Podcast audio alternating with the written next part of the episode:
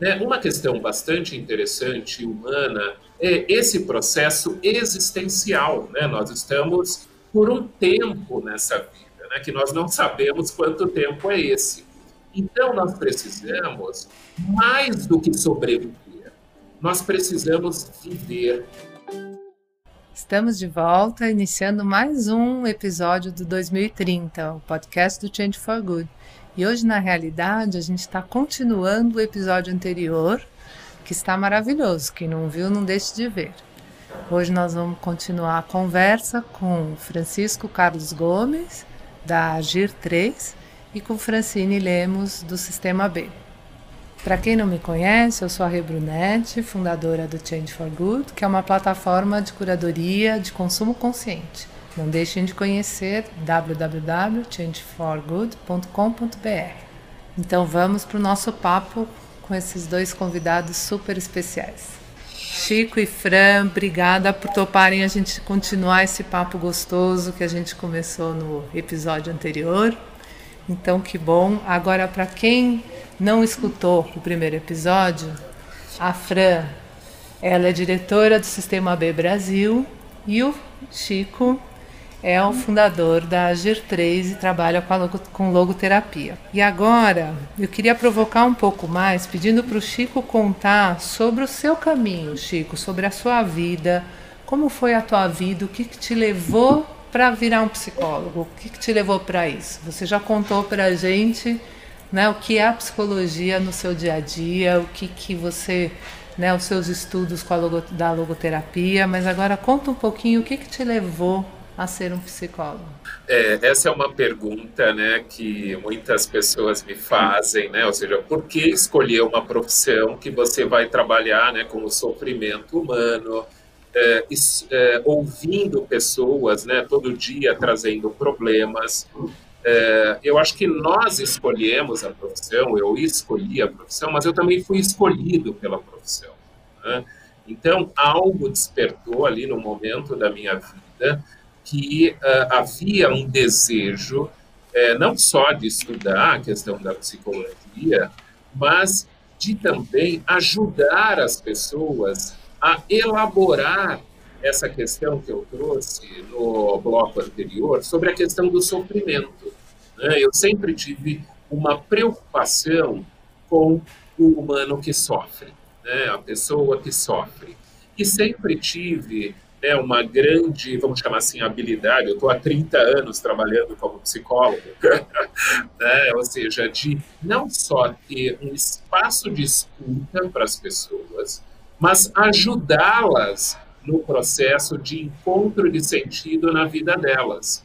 Né, uma questão bastante interessante, humana, é esse processo existencial. Né? Nós estamos por um tempo nessa vida né, que nós não sabemos quanto tempo é esse.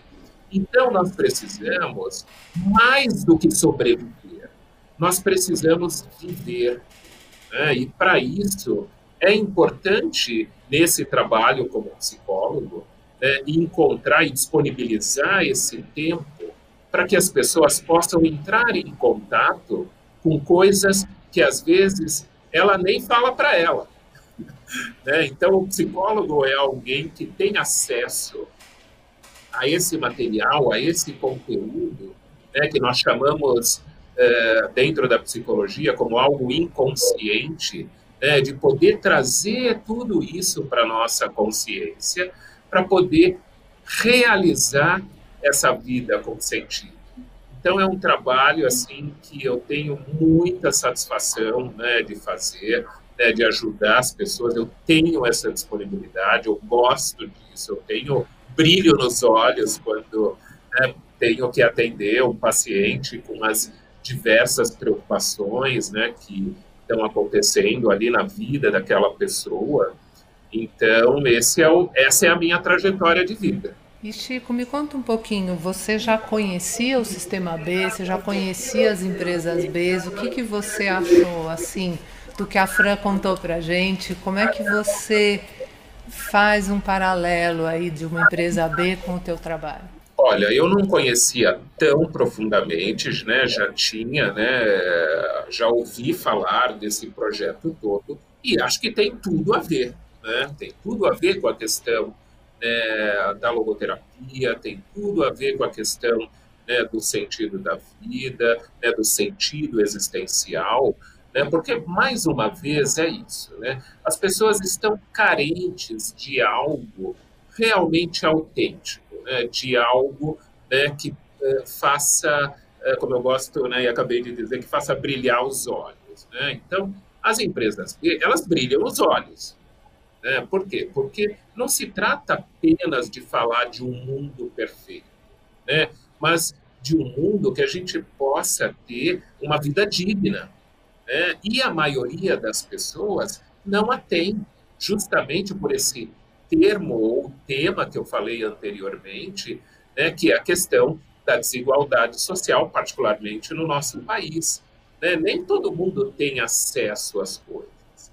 Então, talvez né, as empresas B possam ajudar e auxiliar a mudar a mentalidade das pessoas. Porque quando a gente chega no mundo, a gente já chega com algo que já existe aí, né? E aos poucos nós vamos meio que descobrindo, né, que, uh, que, que, história é essa e, e, e por que né, se age daquela maneira. Né? Então, essa ideia de uh, acumular riqueza, por exemplo, uh, não acontece só agora. Sempre foi assim na humanidade. Né? Mesmo, antes de Cristo, enfim, as pessoas têm um pouco né, dessa dessa ideia que foi construída e muitas pessoas elas vivem em função disso. Mas tem um detalhe importante que é assim, em algum momento da história as pessoas despertam para algo que está faltando na vida delas. Então elas têm dinheiro, têm poder, têm propriedades, eh, têm acesso e elas ficam angustiadas. É, eu acho que essa ideia da empresa ela vem desse lugar, né? ou seja, de que aquilo que foi colocado como sentido era uma deturpação do sentido, né? porque as pessoas que acumulam tudo isso não quer dizer que elas serão felizes para sempre. Muito pelo contrário. Em alguns momentos, elas estão completamente deprimidas, dentro de um vazio existencial muito grande, e quando elas experimentam esse processo né, de pensar para além delas, para pensar né, no bem coletivo, né, como legado para as próximas gerações, eu acho que elas encontram, né, elas estão nesse caminho do sentido né, para olhar algo né, que traga esse significado existencial. Fran, faz sentido para você?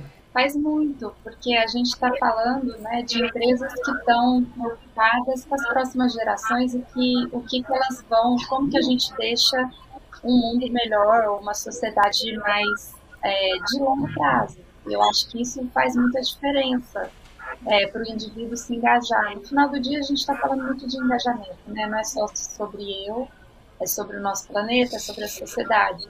E aí é um jeito de convocar as pessoas para se engajar num outro nível.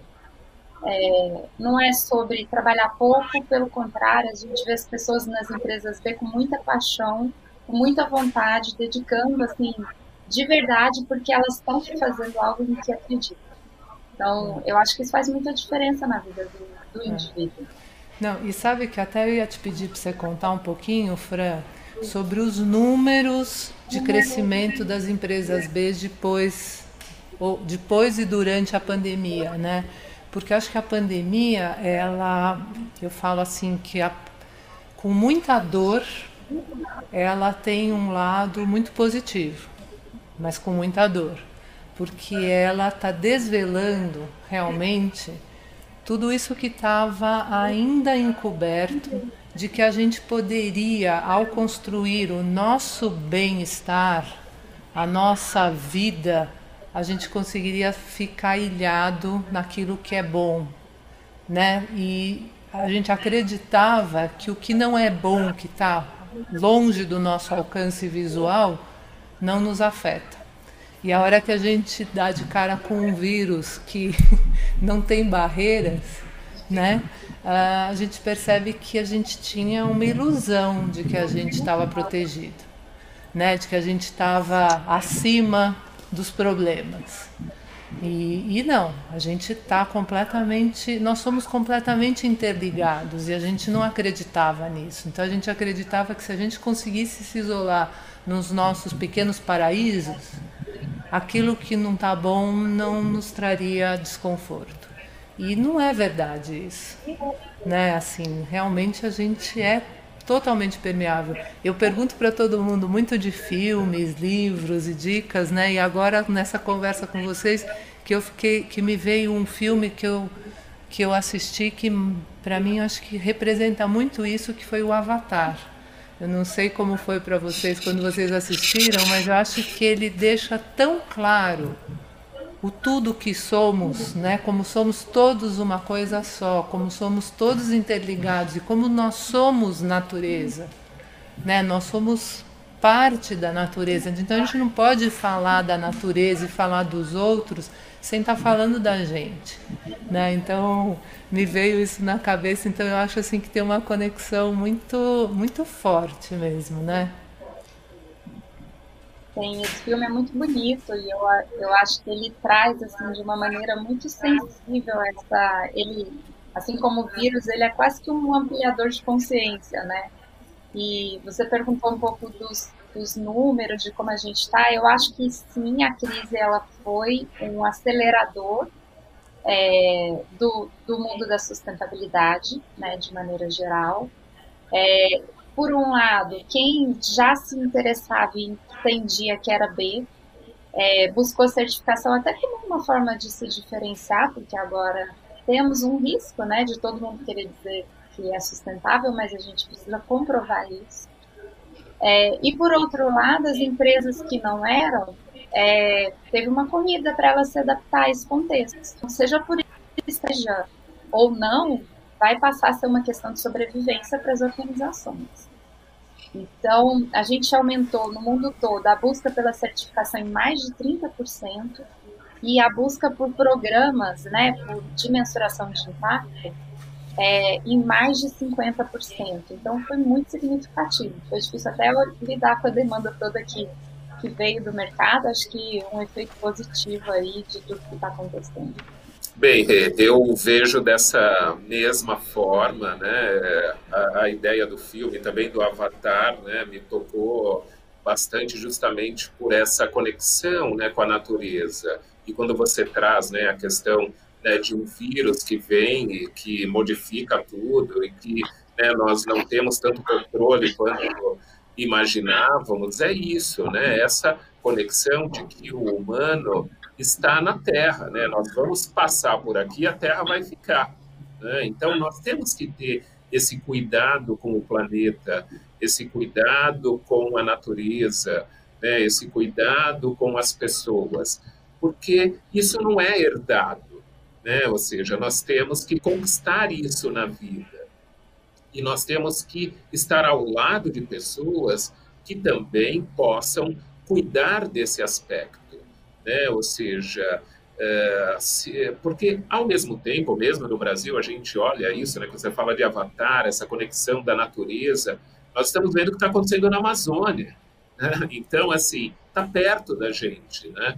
É, essa devastação, esse né, não cuidado com, é, com, né, com, com essa questão da terra. Por quê? Porque há uma sensação, né, muitas vezes, que as pessoas são mais do que isso, são melhores do que isso, ou são, né? E aí você desconecta, né, de alguma forma. O que nós, talvez a empresa B traga é essa conexão com esse todo, né, para que todo mundo tenha uma fatia do bolo. né? Antes é assim, né? ou seja, uma, poucos né, grupos com uma parte grande desse bolo, né? por isso que eu sempre toco né, nesse tema né, da, né, da, dessas dificuldades que as pessoas encontram né, na sociedade como inclusão. Né? Inclusão é um tema importante, talvez a empresa B possa ir nessa direção, né, de incluir um tema que é importante sempre estudar, que são as diversidades, as diferenças entre as pessoas, né? Por isso que eu iniciei lá naquele primeiro bloco falando sobre a questão da liberdade, a liberdade de escolha na vida, né? E essa liberdade, vamos dizer, conjunta. Né? Na verdade, a empresa B super olha para a questão da diversidade, né? Ela, ela tem várias vamos dizer, várias indicações, ela sugere muito, explica muito como é que a gente uh, trabalha exatamente nessa direção, né? Ela estimula e ela pontua melhor justamente quando você né, acolhe também essa questão da diversidade e tantas outras. É bastante complexo, né, mas é, é maravilhoso. Acho que vale a pena, Chico, você pensar no Agir 3 como uma empresa B também, porque afinal de contas você já está lidando com esse assunto né, de cara.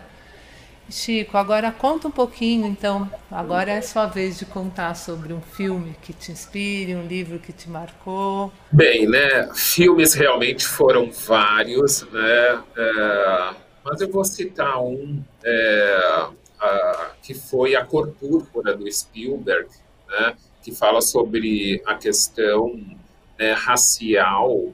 É, esse é um tema que sempre que eu posso, né, nas aulas, nos podcasts eu costumo tocar, né, falando da própria questão né, da diversidade e até pensando no âmbito da empresa. Né, eu estava ouvindo né, uma entrevista no Estadão com o professor José Vicente, né, que é reitor da Universidade Zumbi dos Palmares, é, falando, né, ontem foi 13 né, de maio, dia da abolição da escravatura no Brasil, eu até coloquei um post né, dessa abolição inacabada, porque isso ainda não acabou, né? Nós precisamos, como sociedade, olhar para esse lugar. E ele estava retratando né, um pouco isso nas empresas, né? ou seja, do ponto de vista da educação, com ações afirmativas, né, os negros já ocupam um lugar nos bancos universitários.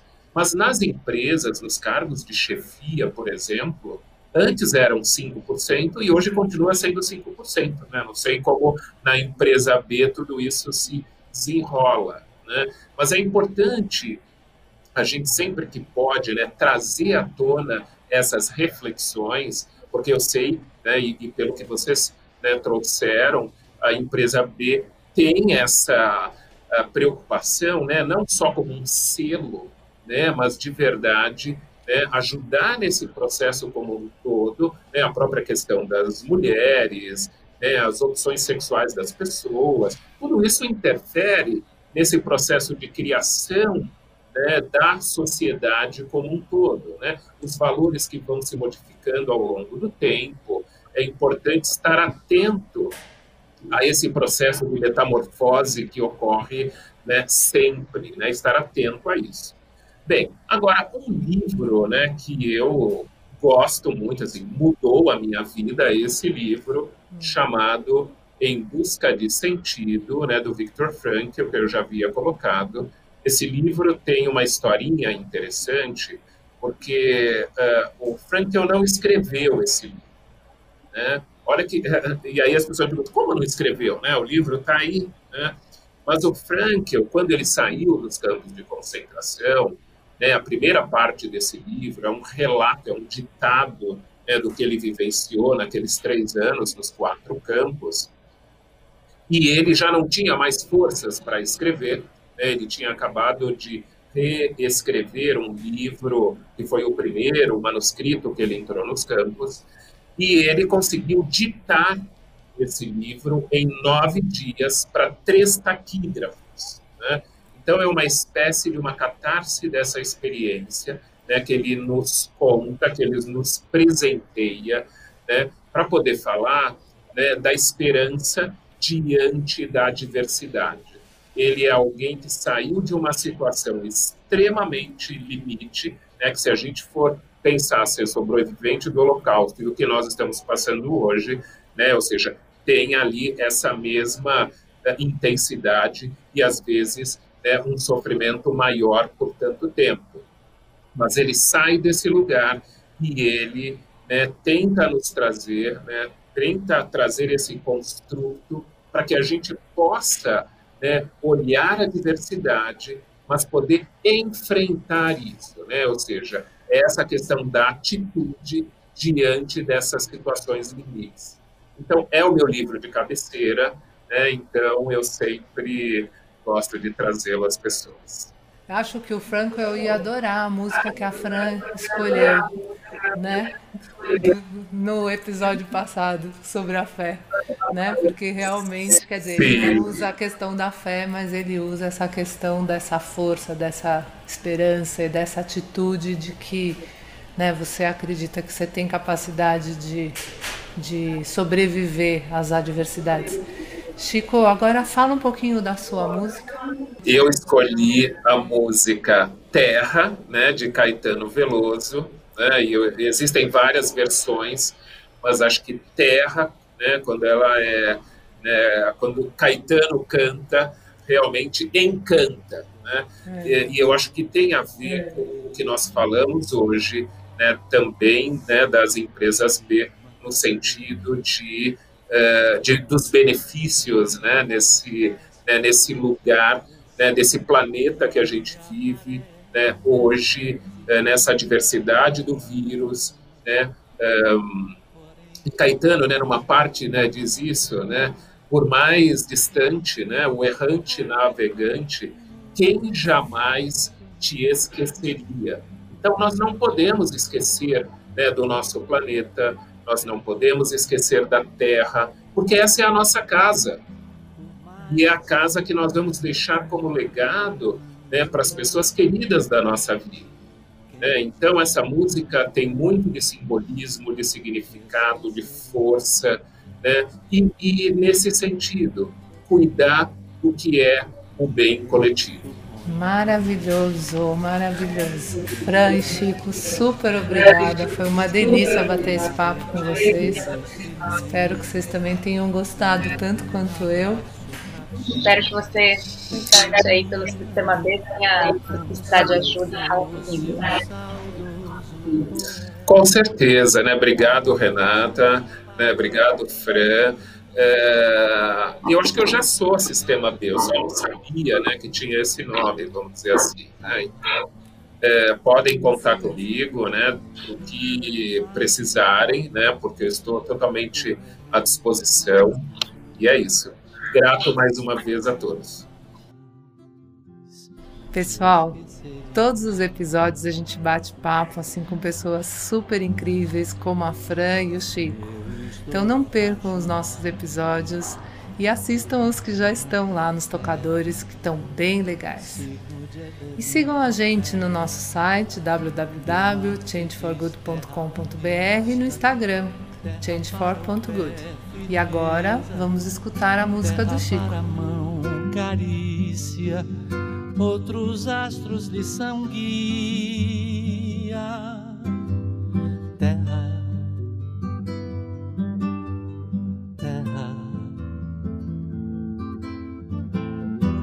Mais distante, o errante navegante, quem jamais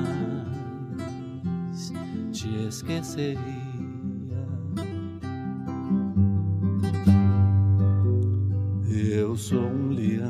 De fogo, sem ti me consumiria a mim mesmo eternamente e de nada valeria acontecer de eu ser gente e gente é outra alegria.